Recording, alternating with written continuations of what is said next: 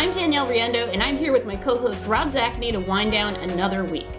This weekend, we are talking about E3 2016 because we're right in the middle of E3 2016. And as you're listening to this, we will be just barely wrapping up with E3 2016. So this show is going to be all about sort of the things we thought were interesting, we're talking about, and potentially even cool and exciting at E3 2016. So, Rob, I know you haven't been following anything too closely because you have a lot of other stuff going on, but uh, what news has sort of sparked your attention thus far about E3?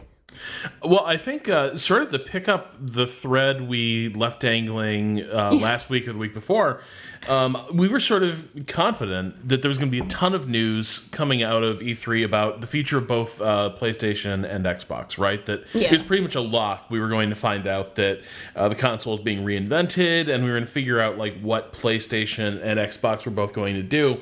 Uh, and that appears not to be the case anymore, right? Yeah. Because the last I heard now, uh, like Sony's still keeping its future plans for the PlayStation kind of under wraps. Uh, like we know that the the PlayStation Neo, uh, the the sort of hard the, the sort of mid mid cycle hardware upgrade uh, for the PlayStation is happening. It's a real thing, uh, but we don't have details on it. Uh, whereas it seems like Xbox did sort of start tipping their hand a little bit. Um, but also started hinting that maybe the future is a little bit more in like the future for Microsoft is a little bit more about trying to get people to live uh, happily within a joint Xbox Windows ecosystem. Oh, yeah. Uh, which makes my skin crawl a little bit. But but maybe but uh, I mean, that's a little bit knee jerk, and we should talk about that. But um, so I guess like my, I guess my question for you because you were following this a little more closely is uh, so what the hell happened with with, with Sony? uh, what, like so where, where's the Neo uh, in, So in all this? You know, they mentioned a little bit about stuff, and the main thing that Sony really talked about in terms of hardware was their VR stuff, which you know, four hundred dollars. They uh, announced the release date, which is going to be this fall. Uh, you know, the the PlayStation VR. It is called PlayStation VR, I believe. Um, so they talked about that a little bit, but you know, interestingly. Um, you know, we were expecting a big hardware E3, Yeah. and all the major publishers kind of made it about the games, which is cool and awesome. And I always like that because I don't, I have to give a shit about hardware, certainly because it's my job to know kind of what's going Yeah. on. But I don't actually, in my heart of hearts, give the first shit about hardware. Like I just don't. I, you know, whatever device, ugh, whatever. We've already talked about this. Um, but yeah, every everybody kind of came out the gate running with their, you know, with their software stuff. Now, Microsoft did announce the Xbox S, the sort of slim Xbox that's you know, Xbox One S, whatever.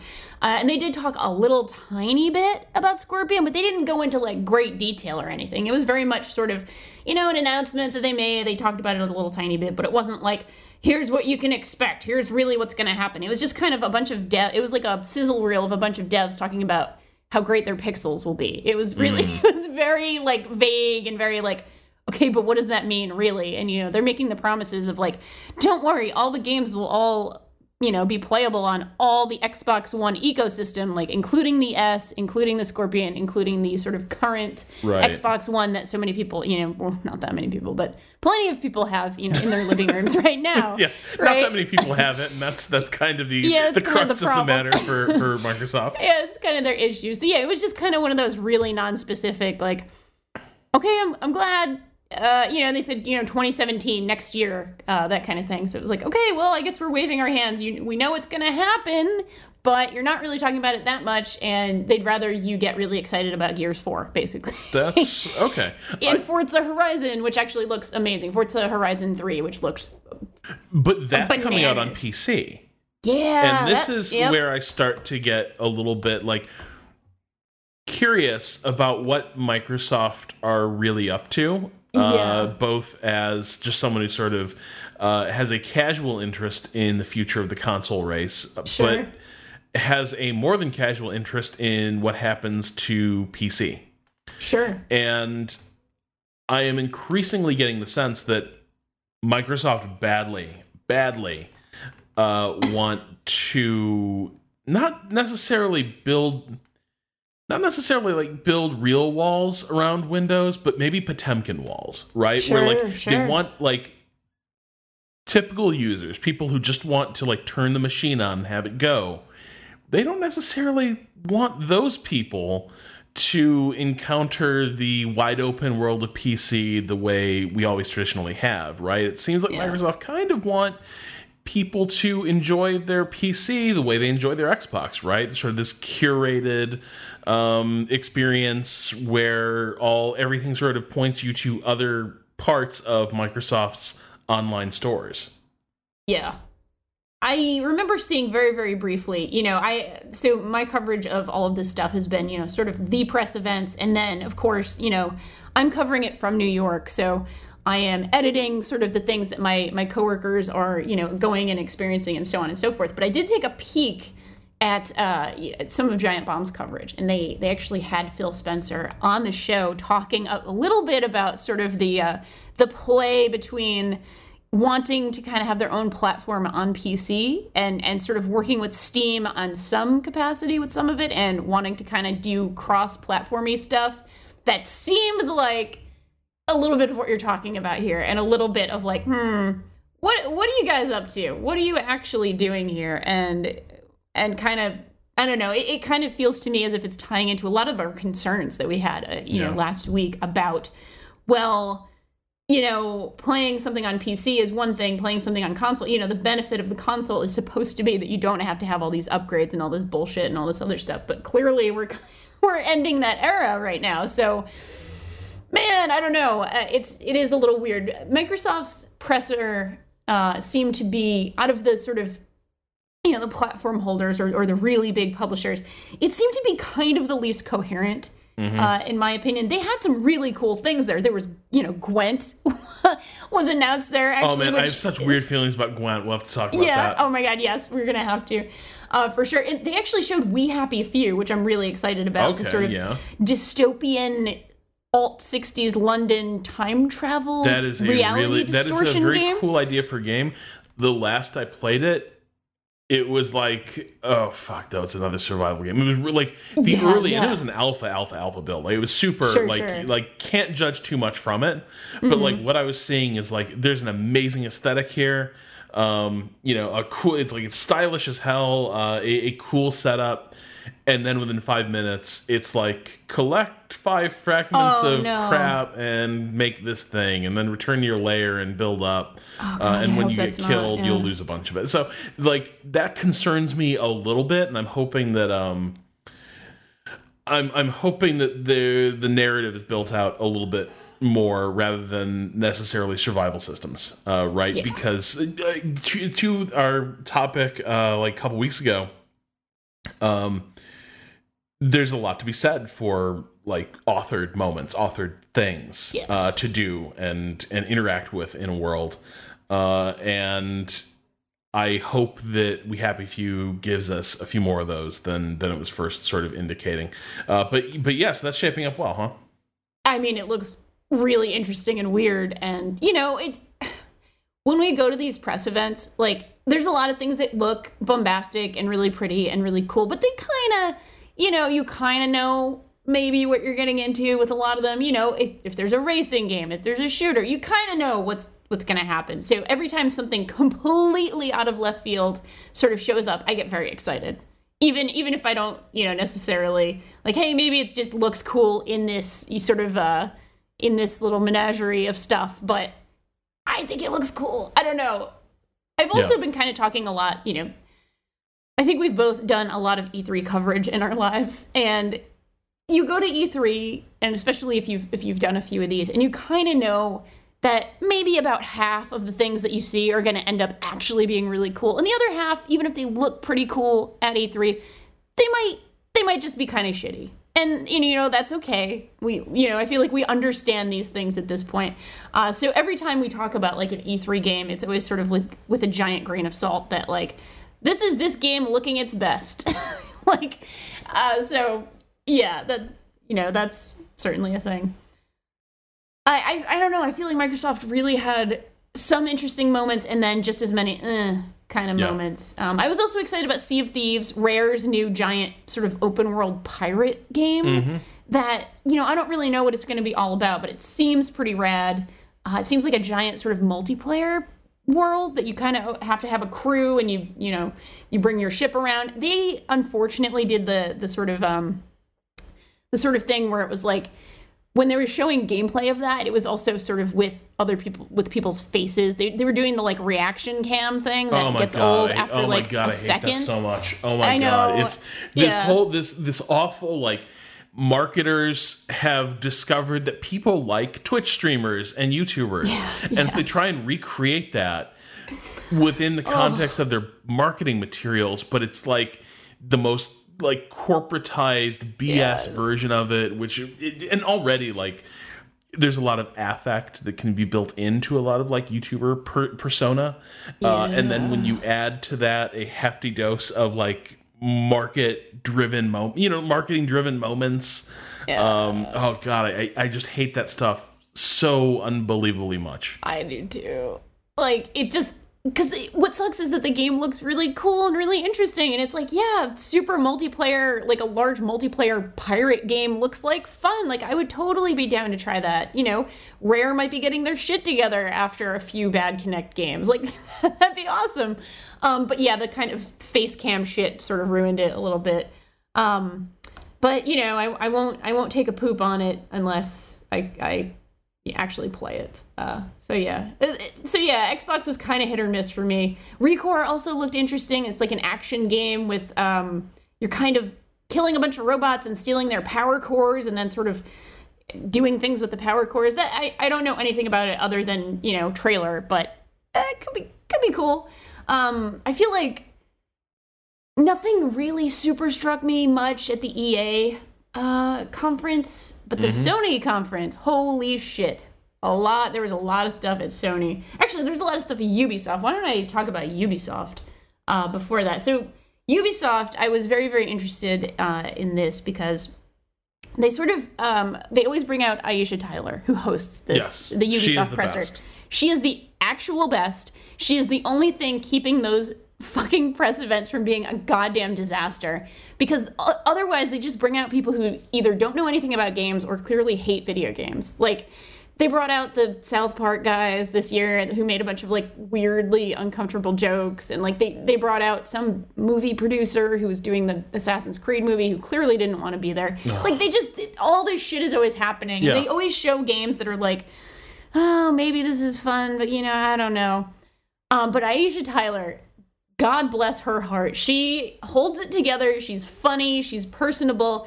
And uh, you know, in light of sort of the the really fucking awful tragedy that happened, you know, the day before Yeah. this aired, um, when a gunman obviously went to a gay club in Florida and Orlando and killed a whole, whole bunch of people, she was kind of the only one at all of E3 who was able to, you know, say a few words about that and just sort of like honor that without it being like feeling really fucking awkward and weird. Yeah. Uh, like she was able to do it gracefully, even though the fucking Tom Clancy's whatever right wing bullshit was like the next trailer up. Like she was, she was somehow able to make it work, and that was that was cool. I mean, she was literally standing next to people dressed like clowns and like a sad giraffe and and stuff like that, and she was still able to make that work. So, props to her because. Man, she's, she's got that she's got that thing like that like some of the really good late night hosts have as well right i mean it's really good at hosting like because E3 press they're kind of variety shows, right? They're weird niche variety shows, but they absolutely are variety shows. And it takes a special kind of person to sell that, right? Because on the one hand, you kind of have to be in on it with the audience, like you know what we're all doing here, right? Like you know you know the score. But at the same time, you can't be kind of an asshole about it and like act like you're above or better than the people you're you're hosting. And you got to like let them put their best foot forward. So it's it's it's not a skill a lot of people have, which is why there's always supercuts of like E3 flameouts, right? Oh, but Aisha Tyler is like eminently watchable uh, during these. Like they're uh, always a highlight of of the uh, of, of the of the presser uh, series. Was there much going on at uh, Ubisoft that that caught your eye? For me, there actually was. So there was some stuff that looked pretty kind of bland and not very interesting to me. Um, they kind of started out with their crappiest thing. So at, at first, I was kind of like, oh, God, Ubisoft has nothing, you know, because it was Ghost Recon Wildlands, which, again, I don't want to like crap on somebody's hard work, but like it just kind of looks like another, you know, Tom Clancy's right wing conspiracy theory kind of shit. Um, so whatever. And then the South Park game, which is called The Fractured Butthole, which is supposed to be Fractured Butthole. Yes, I know. Um, which I have very, very, very mixed feelings about the South Park games because uh, apparently, and I didn't really play much of the the previous game, but apparently, like it's actually a really fun RPG. It's really colorful. I remember Sean Vanaman actually said something like, "Oh, it feels a lot like Costume Quest with a budget," which really appeals to me. Like that sounds like fun. Um, and I am certainly not above fart jokes and really stupid humor. Like I'm not at all, but God, South Park, I just wish it would grow up a little bit, you know? Like just a little. Just There a little bit. yeah, and I think also the whole South Park stance toward the world has not aged well. it really Um, hasn't. Like that sort Yeah. of cool, ironic detachment from everything, and both sides do it. So why care about anything and just be ironic? Really, eh, like it, like it never actually sat that well with me. Uh, Yeah. because like huh, we're you know we're we we, we offend uh, equally, right? We don't care who we who we Equal offend. time, man. Yeah. Yeah, but but it's but not really. well, yeah, Yeah. but but but also after after a point, it's like, uh, yeah, but you you you, essentially have no worldview, right? Like you at that point, your your art is in the it is absolutely committed uh, to defending the status quo. Uh, even as you sort of send it up, predominantly your mission is to protect it. Um, which is cool if you're a Gen X slacker who's got it made in the shade Right. uh, but probably not as useful to anyone who doesn't fit that type. Yeah, and they and they brought um Matt Parker and Trey Stone, Yeah. right? I always get them wrong. Like I always get I always say like Matt Stone and Trey, Par- whichever way it, it is. The South Park creators, Matt and Trey. They brought them out and like this was pretty early on in the show and they were kind of trying to make a joke about a gay fish or something and it was just kind of like maybe not today guys. Like like I know it's not really you're not like being like a complete piece of shit or anything. You're not saying like kill the gays obviously but like it was like it was like a little like guys guys not that one today. You know maybe maybe one of your other terrible stupid jokes but Yeah. not that one today and then they did like a division thing and i was just like oh god this is horseshit Yep. and then rob and then they brought out the only thing i ever want to use vr for which was star trek bridge crew and they Oh, had yeah. LeVar Burton come out, and they had a trailer that was LeVar Burton and Karl Urban and Jeri Ryan, who played Seven of Nine in Voyager. Secret, I'm a not a secret. I am a huge fan of Star Trek Voyager. I will defend it, No even though I don't think it's the Really? best. Yeah, shocking, right? It had so many great women characters. Anyway, and it's them playing the game in VR, which of course I had a giant Star Trek nerdgasm Mm-hmm. over watching, you know, Star Trek actors, you know, kind of doing their thing, actually playing this little VR game where it's ba- it's Yeah. basically just pressing buttons, pretending you're on a It's like Space Enterprise Team Bridge. but VR. Exactly, Yeah. exactly. Which, you know, if I ever get VR, if if I ever get one of these VR things, it's going to be on Oculus and Vive and whatever. I'm sure.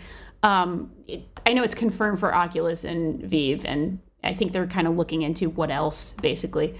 Um, I will totally get that. There's just no question. I will get that. I will play it. That is what I would ever want VR for.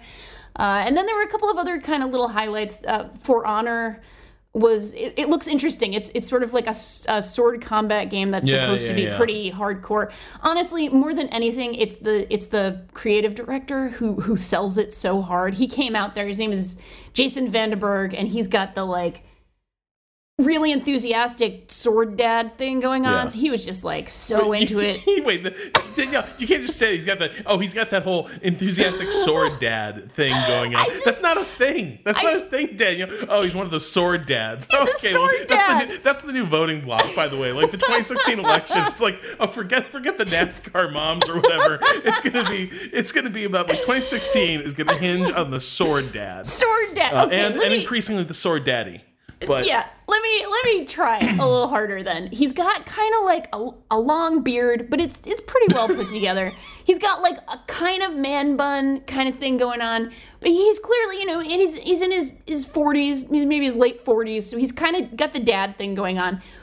But you can tell that this guy has like a wall of swords at home. Like he collects but swords. not in a creepy way. Not in a creepy way. Like he's really, really into it. He's really into Yeah. old weaponry. He probably does classes. He probably has whatever the equivalent of a black belt is in Mm-hmm. several styles of sword fighting.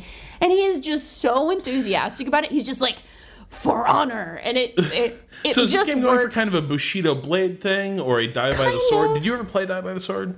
I did not play Die by the weird, Sword. weird cult. I'm not even sure I call it cult classic because it was really like there was a there was good concept there. It was this really, uh, really fine, fine tune, fine, finely controlled uh, sword fighting game on the PC uh, like 15 years ago. Okay, uh, okay. where.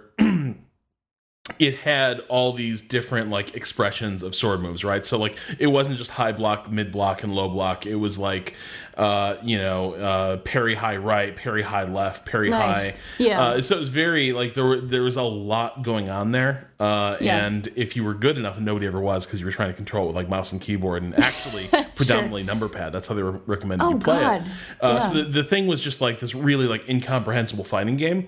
But if you like at the at, at the times where you sort of got into a flow with it, and it sort of feel it felt like it was working. It was this crazy whole like holy crap, I'm in the middle of like a real sword fight and that's really cool. There was no game really built around that. Was the issue? Uh, it was basically sure. just like, yep, we've got a sword fighting model, and enjoy. It's a Yeah. game, sure. Yeah. yeah. So is is it going for that? Is it going for more of a fighting game thing? What's going on? So it looks like a brawler with uh, a really, really in-depth actual system of brawling. Like, it- you know, showing the gameplay, and they showed like a six-minute demo. So I'm kind of trying to go from there. Um, but you know, it was showing the sort of Viking gameplay. There's like three. You can be a knight, a samurai, or a Viking, and like you know, different campaigns in the story. And you're kind of going through these massive battles, and you're the biggest Viking out there. You look like the Mountain from Game of Thrones or something. You're kind of the biggest Viking on the battlefield, and you've got your axe and it looks like you can swing the axe from any of eight directions and you could kind of do parries you can kind of you know so not like god it, it just kind of looks like a brawler structure but with that kind of way way more in-depth you know actual fighting model um so it seems like they're going for something fairly in-depth but not you know probably not to the degree of uh for this uh for the sword sorry die by the sword that you just Yeah. mentioned yeah so I don't know. I'm, I'm interested in it. It might be total shit, but I'm I'm Yeah. interested in it. Basically because of Sword Daddy. So. Yeah. Uh, and then of course all I saw from that really was the um kind of silly Watch Dogs trailer. yeah, it was a um, little silly. which was more like uh, and and I saw that trailer once, and then I saw like a bunch of different supercuts of all the different times that like someone says hack uh, in that in, Yeah. in that in that trailer and in the development reviews, and it was kind of embarrassing looking and. uh yeah, I, I don't know. It looks it, it, it looks like that series is continuing to engage with technology and society in ways I don't find particularly excite, exciting or thought provoking. Yeah, I have a lot of mixed feelings about uh, sort of the. So they showed a trailer and then they showed like a gameplay demo, like a, a 15 minute, I think, actually gameplay demo of it. Oh God, I have so many. Like, okay, it seems like they fixed the biggest issue, one of the biggest issues from that first game, which was the protagonist was a piece of shit. Like nobody liked him. He was he was a jerk. He he never did anything good for anyone. He was just this unlikable dickhead.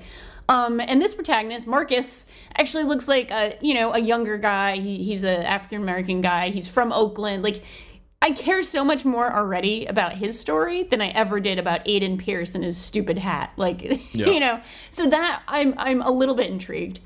Uh, the fact that it takes place in San Francisco is incredibly complicated.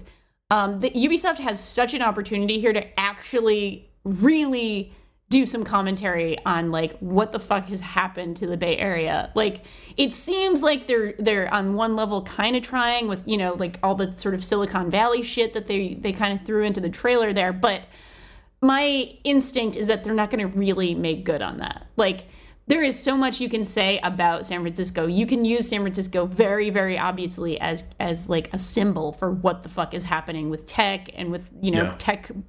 What is the term? Broocracy or really you Yeah. know the way people kind of talk about what tech is actually doing to culture. And I, I mean tech in terms of like t- you know startup culture, Silicon Valley Yeah. culture, not actually just technology. But yeah, I really hope that they do something with that. I don't think that they really will, uh, because Ubisoft does not have the best track record with this, right? Like the division was supposed to be some kind of commentary about like the survey, not the surveillance state, but about you know sort of the way we deal with power, the way we mm-hmm. give police power in our culture, and that took a giant shit all over itself, Well, right? it, just, it, it, it ultimately didn't ha- like again Yeah. like to the point of not having perspective, right? Yeah, and that yeah. and all all Ubisoft games predominantly feel like they're designed to avoid having a perspective.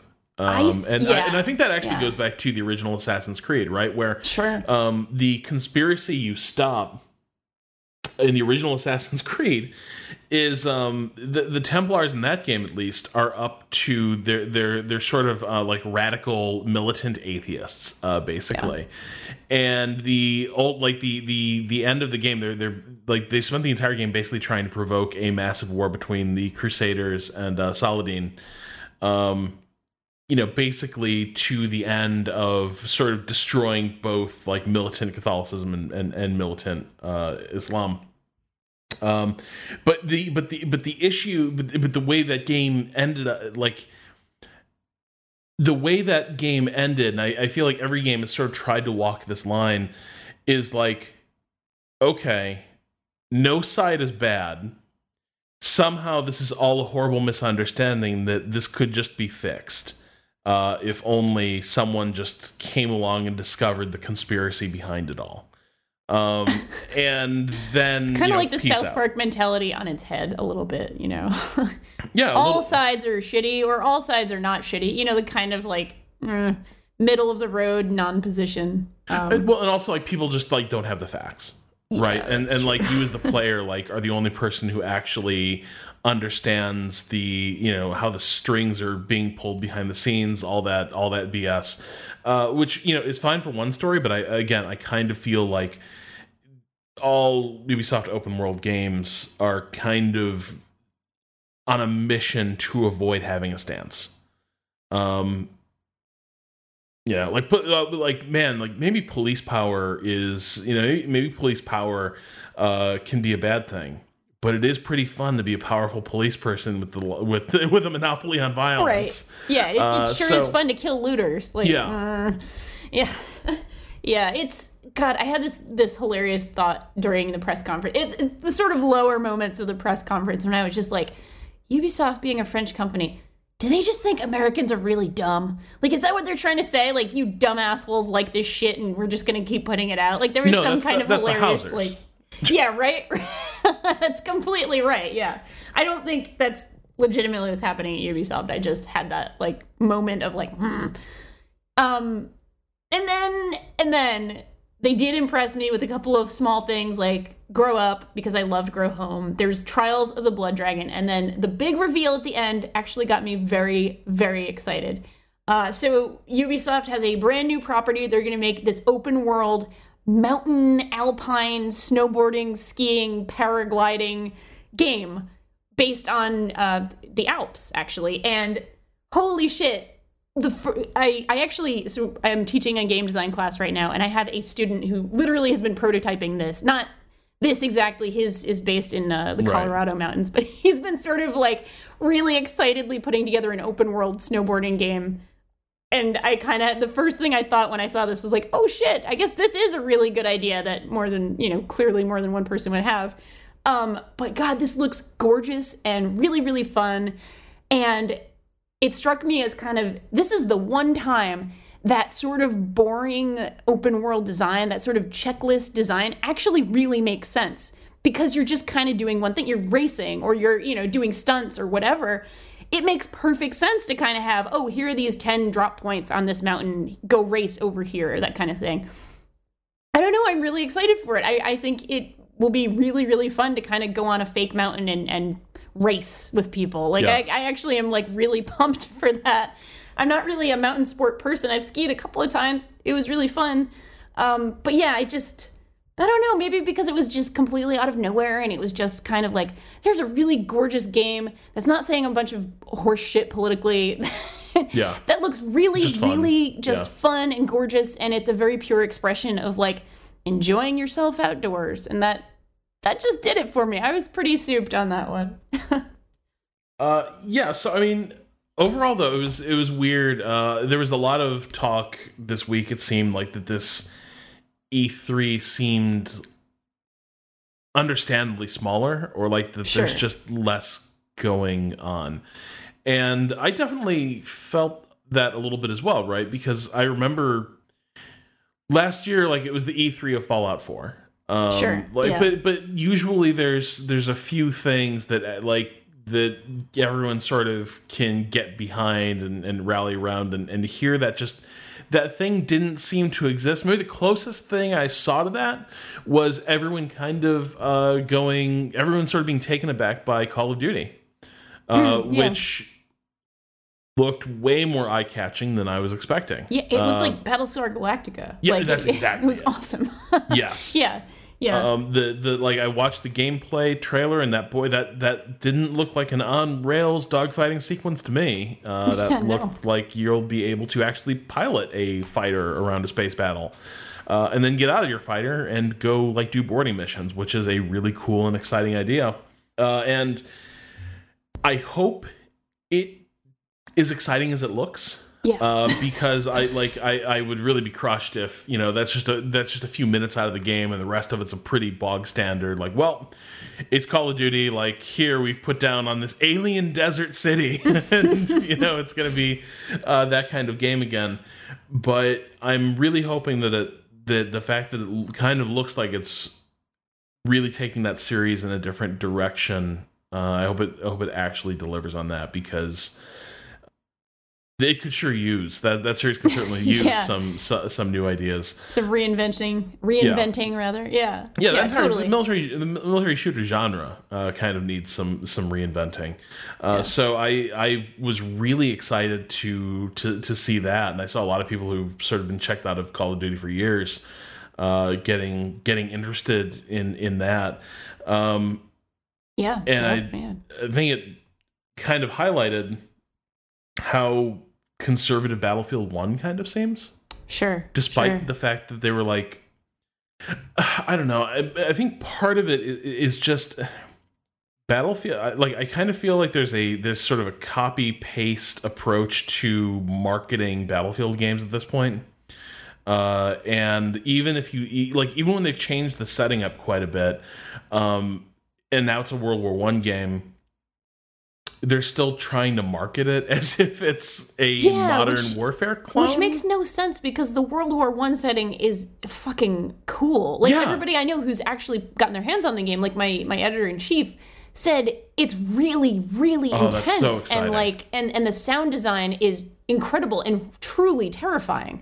Like the, the sound of these kind of old hulking war machines that barely worked is like truly terrifying.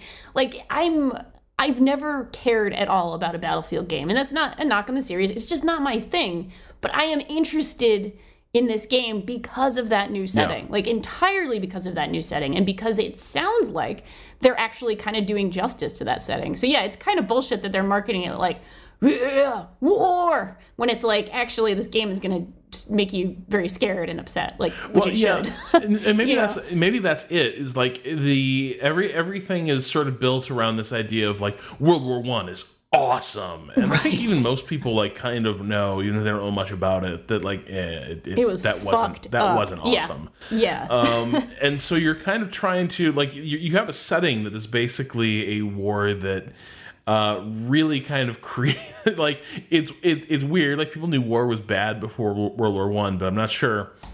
Not sure they knew how bad. Yeah, like it was it was a different thing. Uh, it, Yeah. it, it was a different thing. It was like loss and sacrifice on like scales that were truly unimaginable prior to to that war. Um, so I like I just I when I look at the marketing materials for that, when I look at the trailers, it's it's all kind of I I think being very cautious around its own setting Yeah. and trying to be like, don't worry, it's still it's still Battlefield, it's still the thing that you know.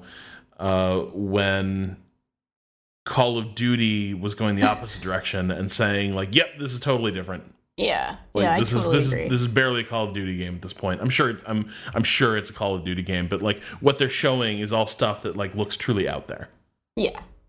Yeah, I'm I'm legitimately interested in both of those games for those completely opposite reasons, which is kind of cool. I, I don't know. I, I've heard a lot of people being a little bit down on E3 this year, and I've been a little curious about that because I don't know. There's more things I am interested in this year than in most years. You know, certainly I thought last year was a pretty decent E3. I Yeah. I saw a lot of stuff I was really, really into. You know, I saw at least like at least two or three things at every one of the press events that I was really excited about. And, you know, several things that I was like, hey, yeah, that could be cool. I don't know. It's not necessarily my thing. You know, something like For Honor, like where I was like, yeah, you know, I, you know, Sword Daddy could be right. You know, it, this could be cool.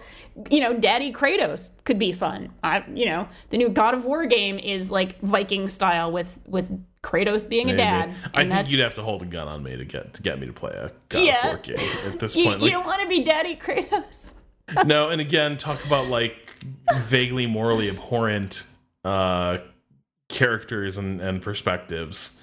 Um, That man should not be a father. That's just. yeah. I feel like he should. He should not be allowed anywhere near children or weapons or anything alive. I think uh, after Yeah. the games he has started. Yeah.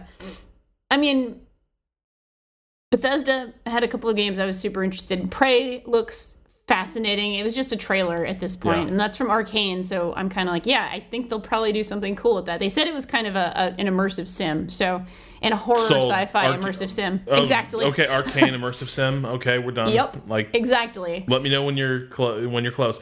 Uh, speaking of Arkane, um, they were showing a little more of Dishonored, weren't they? They did. They actually showed quite a bit. They did, you know, Mm. they actually did sort of an environmental walkthrough, which was really nice. And then they did uh, a gameplay demo. Um, yeah, it, it looks awesome. You know, the the sort of new powers are very very cool looking. They Yeah. were playing as Emily, which is pretty rad. Emily seems like a pretty cool character.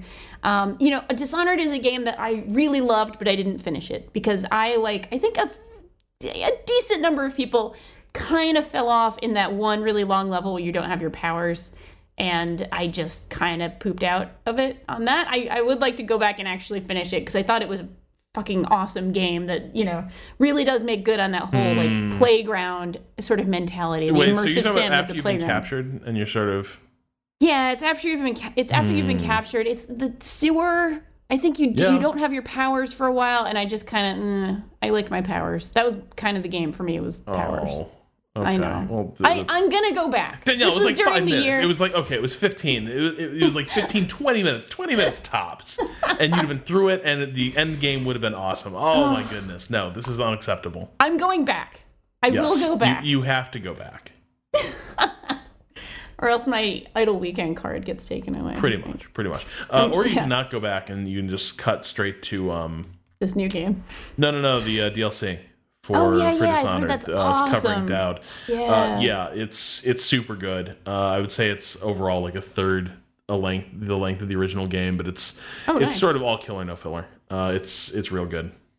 Nice. Well, I'm sold. That we'll Yeah. add that to the massive list of things that I totally need to play.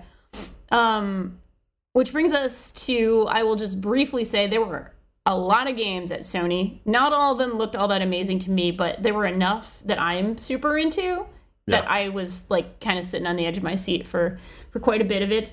Um, you know, the new God of War looks like it potentially be interesting. We already kind of covered that. Um, there's The Last Guardian. It's actually going to come out in October. What? Hopefully. No. Yep, October 25th, 2016. Next year and tell me like Beyond Good and Evil Two is I is, know. like, well, right everybody was was holding their breath for that, and that did not happen. Uh, Horizon Zero Dawn looks interesting. That's the sort of game where you are a young woman and you are fighting robot dinosaurs. That could be cool. I don't know, but it looks kind of Witcher Three ish, Yeah. little tiny bit. So that Yeah. already I'm kind of into. There was a David Cage game shown at Sony, um, and it's called Detroit Become Human, and you are an android detective who gets to maybe go back in time and do weird things. look, David Cage, not the best writer, No. but, but I am able to get into those games despite that. I, I think he makes games that are truly weird, sometimes kind of trashy and bad, but I still kind of dig them.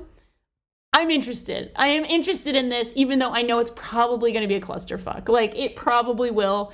But you tell me Cyberpunk Android Detective, and No. you can go back in time, and I'm probably going to play it. It doesn't need to be good. It just needs to be. Yeah. Exactly, exactly. You get it. um Resident Evil 7, there was like this PT demo for it that they actually have put out, and God knows how close it's going to be to Resident Evil 7. But hey, if they're going to crib Wait, from so, anything, so hang on. So the, Yeah. the new Resident Evil, yes. which is a Konami game, right? No, it's Capcom. Capcom. Yeah, yeah. Uh, so they're basically just taking all the cues that were set up from like PT and like what we know much. Mm-hmm. about Silent Hills, and are they just kind of like taking it and running? Looks like they are. Yep. Cool, good work. I'm happy like about it. that. I mean, it's better than than making a kind of really dicey action game that just happens to have things to kill in it. So No, exactly. That's yeah. yeah.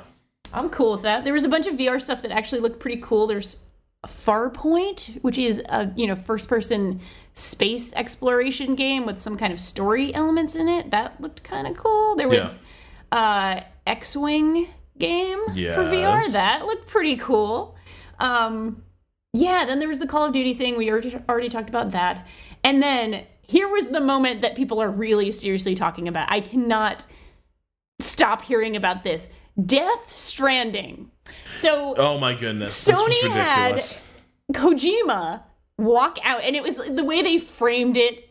It was was very mysterious. Like somebody was walking out, and it, you know it was all dark, and you could kind of just tell a figure was walking out. And then Kojima just smiles this shit-eating grin, and he's like, "I'm back." and then they showed this this trailer for this game that was beached whales and a dead baby and Norman Reedus naked on a beach and holy shit it it's like it's so Kojima it was so unbelievably Kojima that it was just like I Wait, the so okay. same way oh yeah go ahead go Norman ahead. Reedus. yes is a was gonna be in Silent Hills yes Okay, this is okay. Yeah Is The- this the- is this is this kosher? Is this is this allowed? I it has to be because they canned the project right so That's not usually how canceled projects work though. Like usually a publisher kind of owns all the work product from a project whether or not it sees the light of day. Oh, sure, sure. I mean, this Norman Reedus does not look anything like he did in the Silent Hills Okay. trailer. but they're Nothing just like taking it. the name. Right. I mean, it's it's clearly him. They didn't say. I don't. I don't remember if they actually said, "Hey, it's Norman Reedus," but it, it's obviously him. It's you know mo-capped Norman Reedus. Okay. He he. So he's naked on the shore. He's naked on a beach. Yes, and there's there's dead crabs everywhere. There's dead whales. He wakes up. He sees that he's connected via umbilical cord, uh, like a, a black umbilical cord to a baby. The baby is dead. He cries about the baby being dead. He looks down at his hands. There's black oil on his hands. the baby's gone. The baby's gone. And then it like pulls way out so that you can see these beached dead whales on on the beach and these like mysterious figures just like, like floating over the ocean. And Yeah. that was that. That was the trailer and I the same way I kind of feel about the whole like David Cage thing. Like I don't always necessarily like all the stuff about, you know, like Metal Gear games. I I really enjoyed Metal Gear Solid 5. I thought some of it was horse shit and some of it, you know, was kind of ridiculous. But I like that there's somebody who is allowed to be really fucking weird with this budget. Like I like Yeah. that that is a fact. I will play whatever the hell this is. And I actually really liked both um the fact that this this trailer itself had like a really kind of perfect dream logic to it. Like none of it made any sense but it felt weirdly coherent. Like all all of it kind of comes together in a way that like yes of course when i'm dreaming my brain definitely makes these these connections between environmentalism subtly and dead babies and whales and being naked on a beach. Like there's there was something about it that kind of felt like this is probably going to go somewhere and i definitely want to see where it goes. Yeah. like that's for sure i sign me up weird weird kojima thing i i want to know what it is for sure so Yeah, that's the thing I feel like I've seen the most uh, sort of chatter about on Twitter is people both making like mpreg jokes and Oh yeah. also, but also very much uh, people taking it very seriously and like looking into the symbolism of it and doing all the you know conspiracy theory things, which of course I'm sure Kojima is eating up right now. Yeah, That's kind of what he wants, of course. Um, but this trailer did exactly what it was supposed to do and make people really talk about it. So Yeah. you know, I mean, that's also been sort of a knock I always have against Kojima games. Well, like a lot of people who are like deeply, deeply into Kojima games, or at least were when I was sort of growing up or becoming more aware of them. Like right around, like I feel like by the time Metal Gear Solid Four comes out, uh, Kojima has sort of been reinvented as this like auteur. Mr. Genius kind Yeah. of thing. Yeah, and yeah. a lot of the praise around it seemed to be like people like having their first encounter with the concept of subtext or postmodernism in yeah and it's, it's yeah, like yeah, this is yeah this this is actually lots of lots of creative work does this stuff and and and has has meaning beyond just what you see and and and, and do uh but uh, that was always sort of a fr- like just a minor frustration, Oh, right? yeah. Not, not like w- was just that uh, stuff that would be stuff that I wouldn't necessarily pass muster uh, elsewhere was like hail just because it just because a game had was operating on these levels. right. Uh, it was like sort of an inherent good. Uh, but you know, I'm I'm I'm I'm kind of mellowing on it, like because it is he he is kind of he is unique, right? Like there's not many people who are going to be allowed to do what he's doing on a big scale, right? Because like I think to an extent, like his his air would be sweary, right? yeah, totally, totally. I- But you and- see what and- happens when you're when you're coming into your own creatively in a very different market and business than Yeah. Kojima did. Uh, so yeah, Yeah, I, I definitely don't have a lot of patience for the sort of total bullshit aspect of of a lot of his games. Like, you know, the whole God, we talked about this on Thumbs, but the whole, you know, the the woman character who like couldn't wear clothes because she breathes through her skin. Like, just come on, guys. Like, Oh, was that the, was that the thing about Quiet? That was the thing about Silent. Yes, it was so ridiculous. Hmm. Like it, there's just so much bullshit in there, Yeah. but there's also some really interesting stuff. Like like all of all of those games actually had this sort of interesting anti-nuclear stance that was like, especially the fifth one um you know the one that Yeah. came out last year and that was like kind of cool that you're exploring this this idea in the in the guise of like this weird stealth game that also has all these bizarre elements in it. I, I don't know. I, I appreciate that someone's allowed to be weird on that level Yeah. and will still probably think part of this is total bullshit. Like I feel like those those feelings are probably going to coexist for me because well, they always Death have Stranding with looked games. completely baffling though. I like I have no idea what that is. Yeah. Um, but we we should probably uh, move along to our weekend correspondence. We'll probably delve into some of this uh, again before before too long. Uh, but before we get to our weekend correspondence, uh, we need to have a word from our sponsor. Today's episode of Idle Weekend is brought to you by Zipcar. Earn $25 of free driving credit at joinzipcar.com slash weekend. So Danielle, uh, I've just moved, and Yes. we'll talk about that another day. Sure. but I'm in a new city. I don't have my car anymore, uh, so I don't have to worry about getting knifed. But at the same time, I don't have a car anymore. Uh, fortunately, I have found a solution to my grocery routine. Okay. Uh, I've got some friends in the area, and I get to schedule an hour every Thursday at 3 a.m. with their old white van. But you know, it's a- it's a little sketchy. Uh, you know, you always have to hope the Econoline is actually going to start, Sure. and it's not the best neighborhood, but it sure beats bringing heavy bags on the bus. Uh, Rob, I, I don't think you really, I don't think you need to do that anymore. Uh, I, I, I kind of do, Danielle. I'm, I'm, I'm pretty clumsy, and I once basically took out an old lady on the bus, and I was not the most popular guy on that car uh, that day. So, no, I think I, I think the 3 a.m. Econoline is, is is the way to go. I mean, I mean, you could just sign up with Zipcar. You can grab a car for a few hours, just whenever you need to do your shopping. It doesn't need to be at 3 a.m. anymore. That That sounds like it might work. Yeah, Zipcar is really convenient. You just schedule some time with a car nearby, and again, doesn't have to be a weird white van, and you can just go grab it when you need it. They call it wheels when you need them. Okay, I'm listening. Just go to joinzipcar.com slash weekend and you'll get $25 of free driving credit. And you can have a car whenever you need one without any of the hassle or the creepiness. That sounds pretty good. What's that URL again? That's joinzipcar.com slash weekend for $25 of free driving credit. Awesome. So our first letter comes in from Dennis, and this is a letter that is uh, pretty pretty close to my heart. So Dennis writes, "Hi R&D," which I love, by the way. Little editorial note. Like many other members of the LGBTQIA community, I was utterly heartbroken this past weekend upon hearing about the events in Orlando. Going through my Sunday and sorting through my life and social media feeds, I still found myself watching EA's presentation ahead of E3 this week, partially as an escape and moment of reprieve, and I just felt hollow as I watched the trailers presented. While I know there is some mitigation now being done in how to present, and some companies have donned rainbow pins and ribbons in memoriam, I find myself at odds.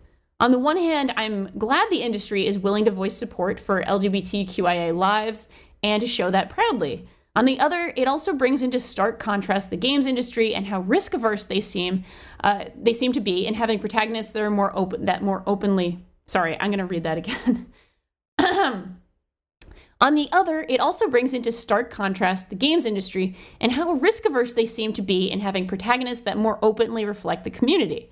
While I get and really love being able to create an avatar who has romances in various BioWare games, or even the newest Bethesda ones, I feel there's still so much to be explored, especially as regards specific viewpoints, rather than allowing me to create the story for myself. So much seems to be placed on having NPCs shoulder these stories' burdens. How do you yourselves reconcile these moments of unity from an industry that largely still seems to be not as bold as they could be?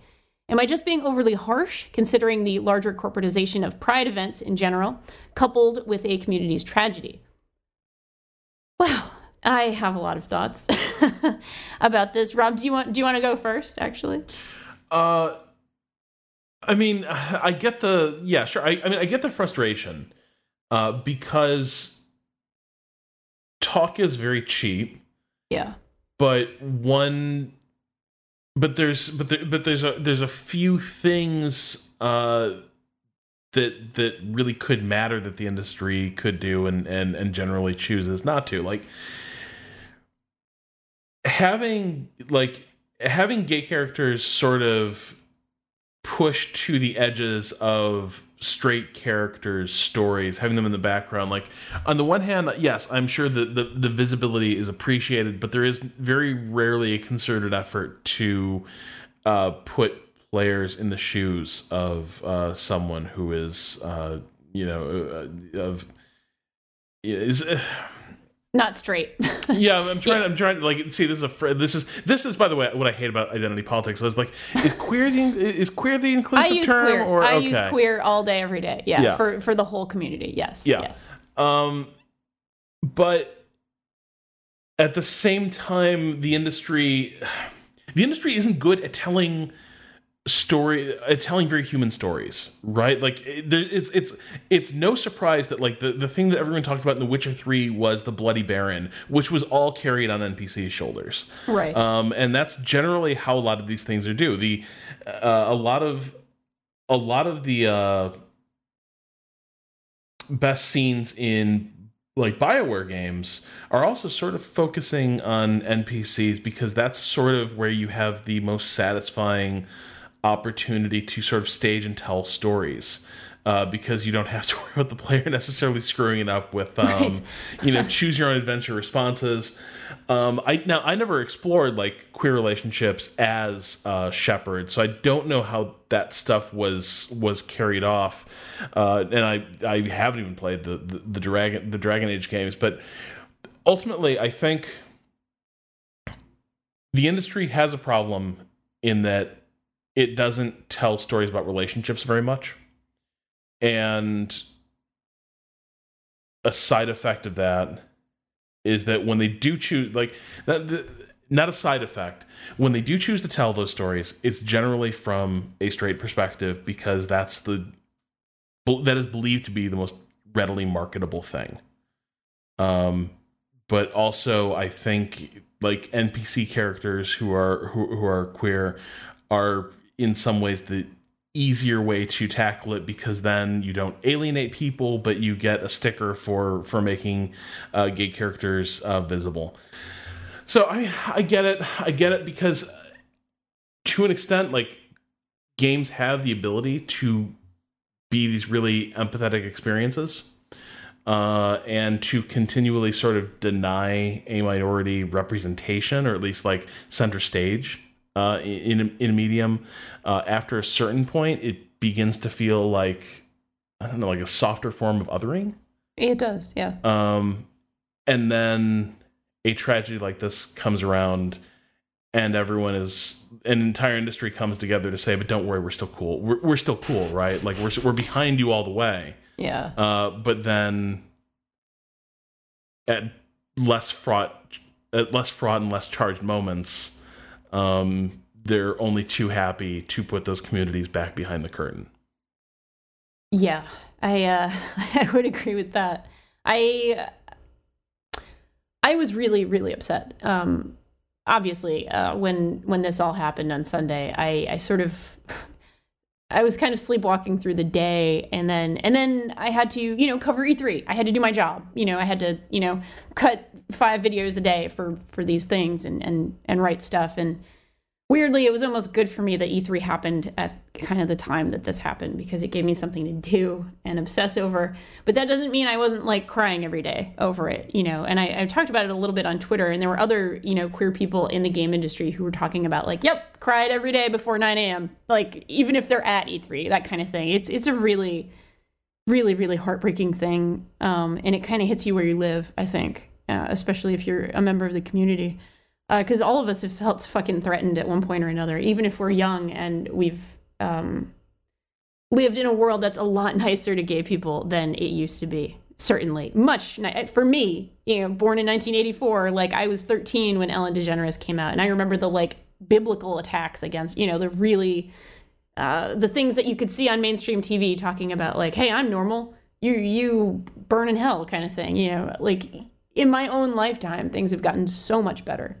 Um, so it's really shocking and really it just destroys you to think about what this means. Um, and kind of brings you back to reality that yeah people we're not fucking safe in this country even if we we think maybe we are uh, sometimes. So it's really fucked up. And i personally really appreciated um, the, the little rainbow pins and the, the little messages. You know it wasn't I, it felt tasteful to me, uh, especially when Aisha Tyler um, did it. Again, I, I, think she handled it really gracefully. Um, I appreciated that because it, at the very least, at the very, very least, that was acknowledging something and specifically saying, like, we give a shit. I, you know, the industry is usually really good at putting its head in the sand. I remember a couple of years ago, I don't remember if it was E3 or if it was. Um, one of the other sort of events, like the, the Game Awards or something, where, you know, Battlefield Hardline was being shown off and there was this awful song that was sung by a band that kind of had like some really gross, like, illusions in it eh, and and I remember it was during a time where things were really really fraught with one of the you know really high profile cases of a person of color being shot by the police. And I remember like being like oh fucking Jesus, like like delete your account, you know, kind of having one of those moments. So this felt at the very least like okay, it, they're they're showing some class, you know, there's some classiness here.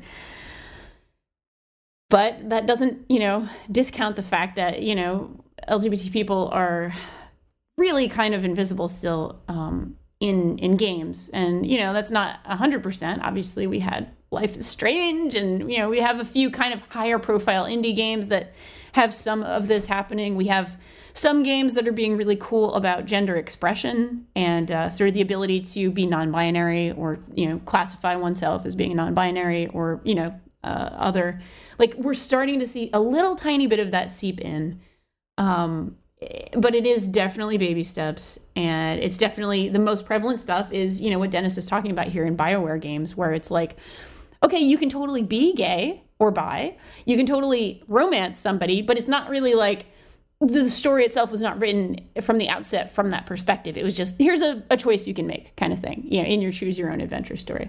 And I still really appreciate those things. I remember Mass Effect 2 was kind of the first game I ever played where I could be a queer woman and like date a woman. And I played that game three times, like all the way through like end to end because I was so excited about that. I could be in space and I could I could romance ladies. That was the greatest thing in my life. you know, 5 6 years ago whatever it was so like I appreciate those things, um, but it sure would be fucking cool if there were protagonists that were gay and, or or bi or or whatever queer, non-binary, transgender, all of the things, you know, all the sort of flavors of the rainbow.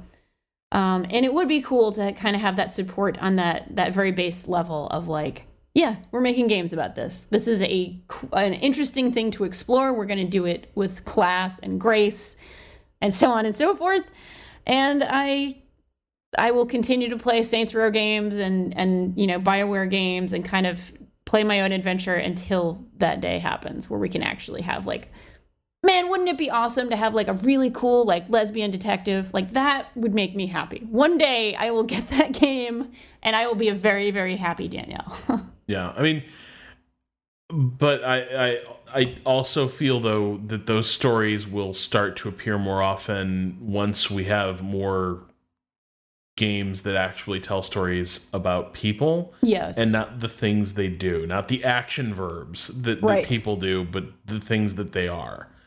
Um, and I think that's a big problem that sort of is tied to the representation issue because I'm not sure like I am sure it would be celebrated if like Activision came out and said, "Oh yeah, the hero of the new Call of Duty is gay." Right, right. Yeah. And at no point do you ever see a gay relationship right. for another There's person. No kiss. There's it's no just, anything. Yeah, it's, yeah, just, yeah. it's just like, oh yeah, you're totally a gay guy uh, who does things like shout "frag out" and, right, and all that right. stuff. Um, and, and, so I, I think that like those those issues aren't um, entirely separate. It is just that when the stories uh, do tend to, when, when, there are more narrative focused AAA games, uh, they yeah. do tend to play it safer, uh, play a little straighter, and making uh, literally, yeah, yeah, well, and, yeah, right. and, and and punfully intended. Um, yeah, but yeah. at the same time, they make those characters that kind of don't have a very strong perspective that um, just as many people as possible can read themselves into it yeah, I, um, I expect any movement on this to come from the yeah. kind of higher level indie. You know, the sort of the yeah. games that are replacing what the mid tier kind of used to be, the, the sort of Firewatch level or the Gone Home level. You know, that kind of thing. Like I, I expect the, you know, like maybe we'll make this the genre indies that are actually shown on a stage at E3. like that level of game is what's going to move this forward, and probably not AAA until it kind of happens on that sort of mid level first there's an element to this to this email uh, that I'm sort of curious about your perspective on, which is like, is there a frustration that at this point it is now almost like part of marketing? It's like corporate gestures of solidarity sure. with a community that nobody's actually all that interested in putting anything on the line for. Uh, that you know, it's a very easy way to say, like, look, we have progressive, inclusive values now that all the hard work has been done. uh, but yeah. so, so now that, now that, you know, now that your community's been like, you know, roughly like mainstreamed and normalized and all that stuff, yeah, okay.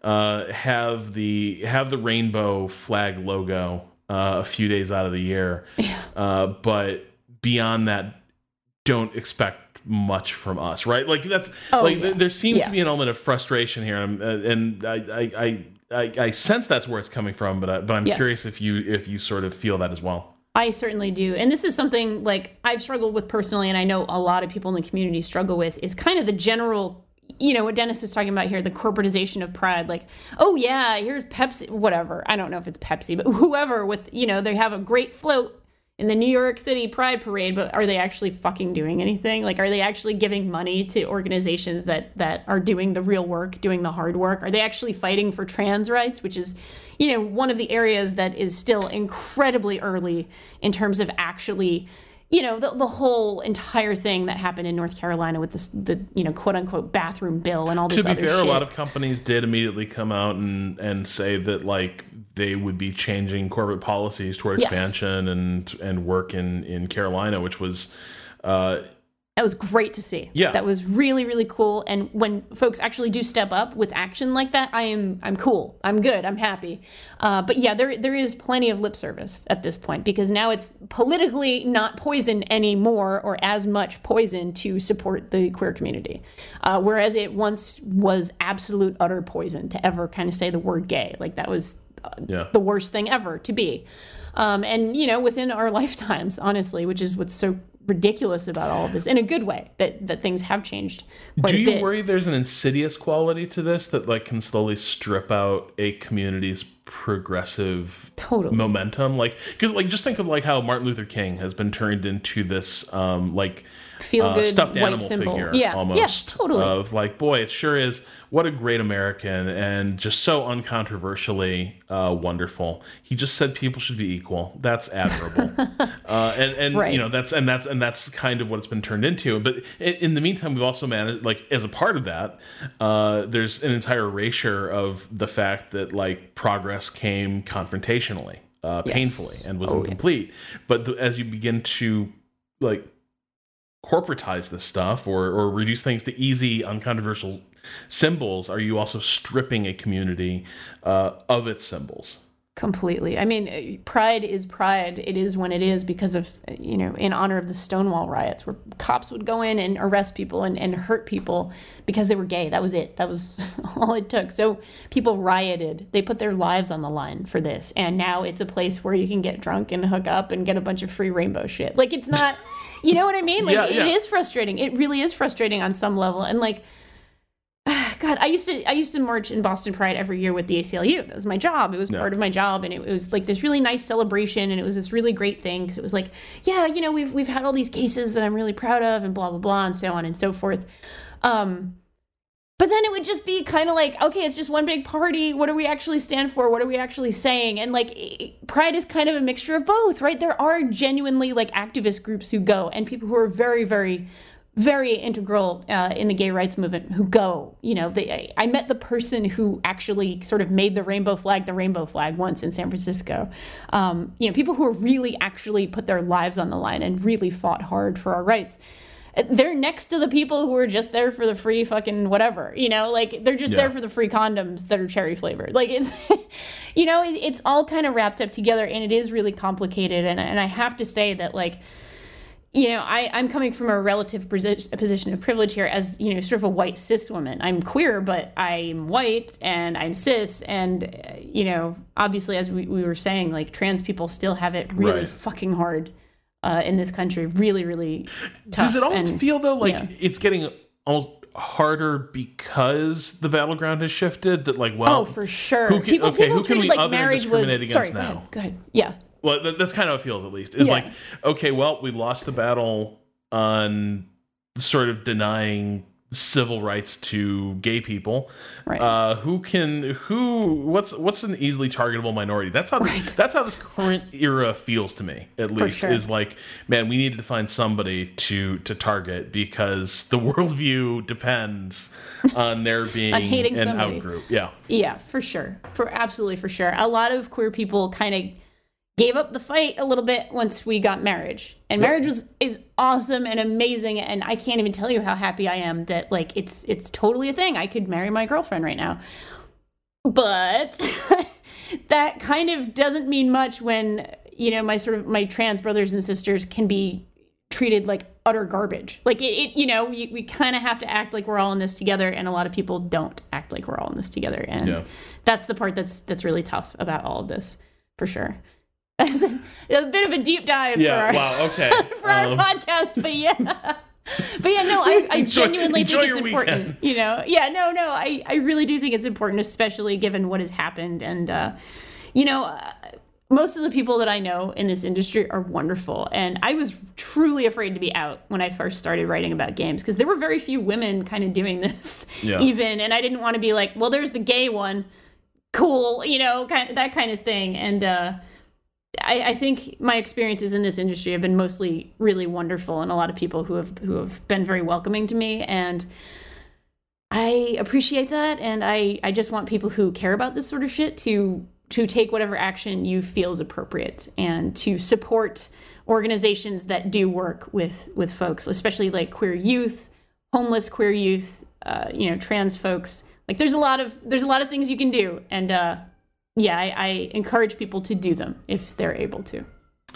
Uh, all right, so we'll cut our letters a little short. I just got one more then, Sure, because yeah. we're running a little long on this show.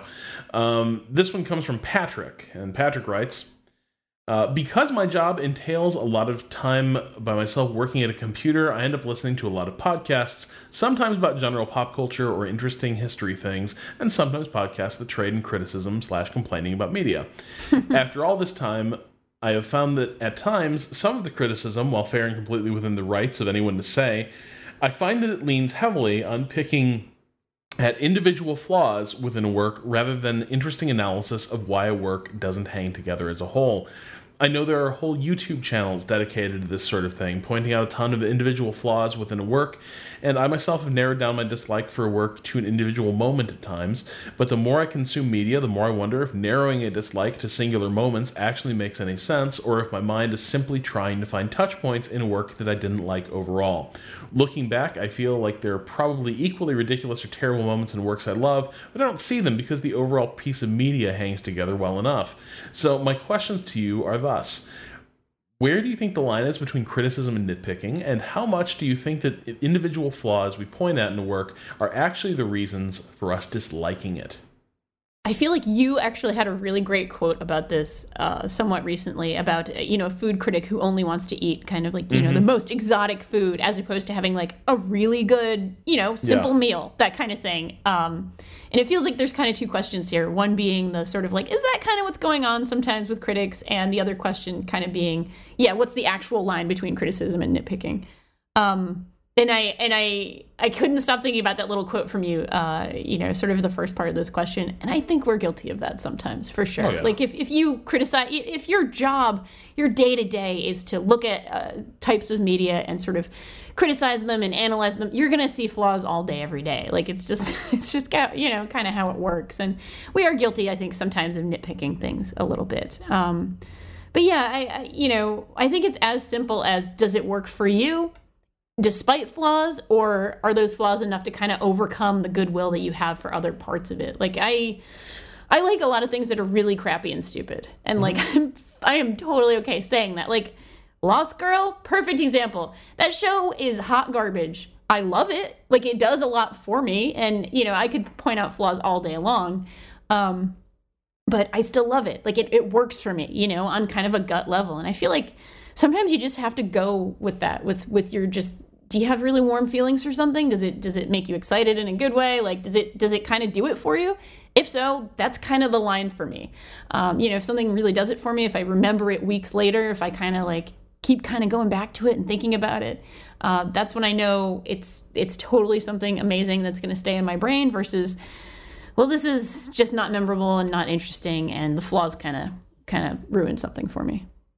So there like there was this wonderful video making the rounds a little while ago uh the CinemaSins of CinemaSins or something like that. Uh it was going after uh this this youtube channel that, that does nothing but like nitpicking uh except a lot of times they're factually in error. Uh Yeah, they just sort yeah. of smirkily like present everything as sort of like a gotcha moment like haha this is you know another look at this fail uh, Right, but yeah. the- you know obviously it's, it doesn't rise to the level of criticism because it's incoherent uh, and again frequently wrong uh, but it was a great video sort of illustrating using their approach against them uh, which was really cool and it is kind of depressing that this has become a um, a, a sort of predominant form of Yeah. criticism online that i think what bothers me about it is that it seems to be built around making the audience feel superior to something and the people who made it rather than exploring the thing.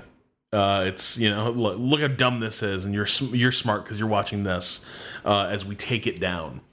Um, at the same time, I think there's value to nitpicking uh, because not like n- let, me, let me put it this way: there's value in close readings of anything, and at times moments that are easily passed over or just are, are could be these throwaway moments uh, actually do loom rather large when you consider the work as a whole because there are moments that can encapsulate the flaws or strengths of of a given work. Uh, they can encapsulate uh, trends in it overall or in in, in, in a medium even. Uh, so, like TV critics use the term jumping the shark. Well, now everyone uses the term jumping the shark. yeah, sure. But it, it has its origins in, in TV criticism. Now it's a wildly overused phrase. But it's still worth trying to figure out when something that was once good jumped the shark. Like, is there a particular moment that you can point to that you capture the moment where a series sort of curdles, where the things that made it good are left behind on one side of the jump, and something else has taken its place and is wearing its skin uh, on the far side. And I think finding those moments can be hugely important. Uh, and so I, I tend to. I, I, tend to fixate a lot on, on moments that I think sort of sort of sum up the the problems with the, with things. Like I think you could write like an entire you know maybe not a book but but certainly a, a pretty long essay uh, just on Anakin's return to Tatooine in episode 2 Oh, and sure. why that is like you don't need to know anything like you like why did those why did that original trilogy completely fall apart? Why was it awful? Uh, you actually don't need to watch the rest of the films. You just need to watch this sequence of things that happen during this trip because it ca- encapsulates incompetent writing, incompetent acting, uh, a completely uh, morally bewildered worldview. Um, just, That's a good way of putting it. Yes. yeah. Uh, Yeah. So, like, and moments like that, like, that isn't just a nitpick, it's the scene that kind of illustrates everything that was wrong. You know you could you could you could go through and point to all these other moments these other problems but like there's there's not a sequence that sort of ru- that runs the trifecta uh the the, the of uh of of the flaws of that series uh like that one sequence. So i actually kind of I, I think if you're nitpicking, if you're just trying to find flaws in something that's otherwise inoffensive, if you're trying to find like continuity errors or or just little, you know, problems of execution in like transition shots, right? Moving the action Yeah. from one scene to the other. Yeah, that really has no critical value, uh, usually. But I do think there's a lot of value in finding moments where a work stumbles and Yes. exploring why. I- Uh, I and yeah. when, yeah, and when they stumble in ways that say more than just that moment, right? Like Oh, totally. that, that sort of say something deeper. Yeah, and I and I think there's something to this in terms of like how complex the media that we're critiquing is and how there are so many factors that can go into something being really great or really terrible or, or really somewhere in between. Um, and that's also like that's worth uh, mentioning and worth thinking about as well. Like the cinematography could have been X, Y, and Z. The writing, the, you know, every every sort of element. And and with games, you have this sort of everything that a movie has, and then also sort of the element of interactivity and game feel and all these other things. So it's yeah, we we write and critique about really complicated things where I don't. There is value. There is absolutely value in that. Okay, with that, I think it's time for us to talk about our weekend projects. Rob, what are you into these days? Well, I don't know if I'd say I'm into it, Danielle, but I did go see the Warcraft movie. Oh my god, tell me all about it. Uh, it's nowhere near as bad as as as it's being made out to be. Okay, okay. Um, I feel like once again, this is gonna sound like defensive gamer anger or whatever, no. but no, it just feels it just feels like critics sharpen their axes uh, for for this one uh, because it's sort of a video game property, uh, and it got it got a rougher ride than similarly inexpert offerings uh, would receive.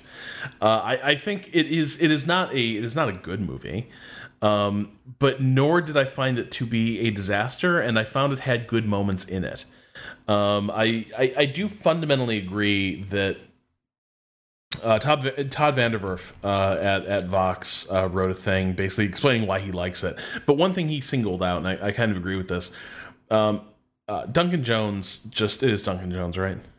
Uh, yeah. Duncan Jones just isn't an a- isn't a big action director. Right. And unfortunately, this is a movie that involves a lot of, a lot of action. It's a big uh, a lot of action action movie, sequences. And a lot of them don't quite land. Uh, a lot of them just aren't particularly like visually engaging. Toward the end, I actually did think it started getting really good. Like there's some uh, single combat that's that's really exciting in the uh, uh, toward the end of the movie. There's also some big battles that that look pretty cool, but um, uh, there's a lot of action sequences that just don't quite work. Um, but I think really the the big problem with the movie is that its first act kind of sucks. Like it has a good start, and then it just wanders into this jungle of exposition and like concepts are being introduced. We have to go see the mages at the tower. There's like two mage towers, oh, and I'm like, I have no idea what the hell. Like, why are there two of them? Yeah. Like, shouldn't the mages all be like? So wait, this guy's the guardian, but these are the mages. I don't. Who is doing? I don't know. That's kind of like, and the movie's really fixated on this. Is the problem? Like, it's it, it's like you should care about this. You should get this. You should understand what the differences are, but like it, what the politics of, um, like Azeroth are. And I just the like I, I know Warcraft and I was confused. I was like I, I don't I don't I don't know what's happening here.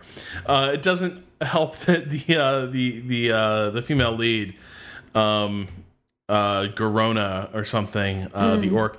I am pretty sure that actress had difficulty talking with the um, Oh no. with the uh, prosthetic fangs Sure. uh, in her mouth because her character seems to have a slight, uh, a very slight lisp. Oh, no. Uh, that is that comes and goes, and I think it, it's like so it's it's a little bit it's it's very B movie uh, Sure. at times, but you know once it once we were through that and the story became more about like relationships between the characters that we had and not the politics it was a decent popcorn flick. Like I, I'm, I'm actually kind of glad I saw it because it was it was at least an entertaining night uh, in in the theaters, and there's something to be said for that. And it was a pleasant surprise because my expectations were were set so uh, so so laughably low. Uh, another weird thing, not weird, but the theater was was pretty was was, was pretty decently full. Okay, that's All good. Asian people Wow. like like I Yeah. like I was this was this was um the the theater in downtown Boston like right at the right the uh, the park the Oh, yeah. the Park Street uh theater right near uh, where I used to yeah live, actually. Yeah, yeah, totally. right um and I was one of like four white people in that theater and then everyone else was like a bunch of Asian kids on dates and That's I was like of cool. oh it, it was but I was thinking yeah. like man if they do another one of these movies just like I was thinking like what a missed opportunity because it's all it's all like predominantly white people in the leading roles yeah, yeah. and it's like man dude if you just cast like one Asian person in one of these roles uh, you you'd have cleaned up. Although I- Yeah. I, suspect, given how many Asian people were in that that, that audience, uh, it might be cleaning up among that demographic regardless. Uh, but it was it was interesting to me to see like, you know, the Warcraft moment may have passed for a lot of gamers, but man, that the the magic is alive and well uh, in in Northeast Asia. It looks like. Wow, that's that's sort of amazing. I did not expect you to say that. I, I thought you were going to say like over fifty women or something. You know, like like older women or you know something super random. That's that's No, cool though. no, it's yeah. like it's like a teen date movie. oh, that's Uh, that's it was kind it was of super it was super cute. Yeah, that's kind of adorable. That's really cool. Um, well, I mean, you know, movies should probably cast more Asian actors anyway. Uh, but yeah, yes, yes, that's cool. I I just started watching uh, the O.J. Simpson uh, FX series that that Oh, you there had we go. had uh, once upon a time, I believe, told me about. Uh, it's amazing. I'm early on though, so I'm going to actually mention this. You know, in a in a in a in a week, upcoming week. Yeah. Um, so this week, what I'm going to recommend for people is a game. Actually, I have been playing Odin Sphere. I'm going to try to pronounce this right. Leif Throsser. Odin Sphere, Leif Throsser. Okay, it is a remake. It's a sort of a, a much prettier, much more pared down, much more sort of mechanically coherent version of Vanillaware's best game, by I think uh, a, a fair a fair amount. It's a really really good RPG brawler with really really gorgeous art. Um, and the story is actually really kind of wonderfully resonant. Um, you're, you're kind of playing these these little characters that are all sort of young adults. You know, it kind of feels like we, we had um, AVB actually reviewed this game for us at uh, at ZAM, and she called it. It feels kind of like good young adult fiction the way it's kind of written. It's about uh, young people who are coming into their own, and the adults around them are kind of disappointing them and not really there for them. And it is also kind of you know it's a very JRPG kind of fantasy setting. It's it's a JRPG J, excuse me JRPG version of uh, Norse yeah. mythology. Um, so you know it's it's it's very fanciful. It's very you know it, it you know a little. If, if that's kind of not your bag, this probably won't change your mind. But I actually really appreciate it. I thought it was very, very colorful and very, very pretty. And mechanically speaking, it feels amazing. Uh, it's it's just a very, very good, very responsive brawler that has tons of just RPG kind of meat. Uh, in it as well, uh, with some cooking and some you, you actually like you plant these little seeds and then you you harvest the fruit and you you make little potions and things and it's actually really really quite quite fun and, and very responsive and apparently i did not actually play the older version of the game. The older version of the game came out maybe 2008 2007 maybe on the uh, ps2 sort of a late era ps2 game um, apparently had like so many more sort of cooking mechanics and here mm-hmm. it's it's much more simple and, and kind of just a nice addition to the gameplay and really kind of feeds back into you know giving you more power and giving you buffs and so on and so forth with the little potions so you know as somebody who bounced off of dragon's crown pretty hard another kind of rpg brawler from vanillaware yeah. I, I think this game is is fantastic really really awesome little game it's also on ps3 and ps vita i know everybody nobody ever talks about Vita anymore, but it it's it's a cool game for your Vita if you want to play that. Um, I played the PS4 version because that's that's what I use. yeah. Make sure that you get out the dust. Make sure your dog hasn't used it for like a chew toy or something or whatever you know. Um, sorry, PS Vita. I like the Vita. I think it's a good little system. I'm sad that it's not getting supported, but Odin Sphere. Leif Throsser, which I hope I pronounced correctly. Uh, really rad little game. Totally worth your time if you are into those kinds of things. Awesome. And so, with that, I think it's time for us to head out and enjoy our weekends. This episode of Idle Weekend was produced by Chris Remo and is hosted on the Idle Thumbs Network. So, folks, if you are enjoying our show, if you are having a good time, if you are becoming enlightened by our awesome opinions, whatever whatever works for you. If you could go and rate us on iTunes and go share this uh, wonderful podcast or whatever, however you feel about the podcast, share it with friends. that would really help us out. It means the world to us because that's kind of the only way we can really grow our audience. So we really, really appreciate your listenership and we really appreciate you evangelizing us. You can learn more about the show at idleweekend.net and send us questions for our weekend correspondence at questions at idleweekend.net. To keep up with the latest from us, follow us on Twitter at idleweekend. For Rob Zacny, this is Danielle Riendeau wishing you the finest of idle weekends.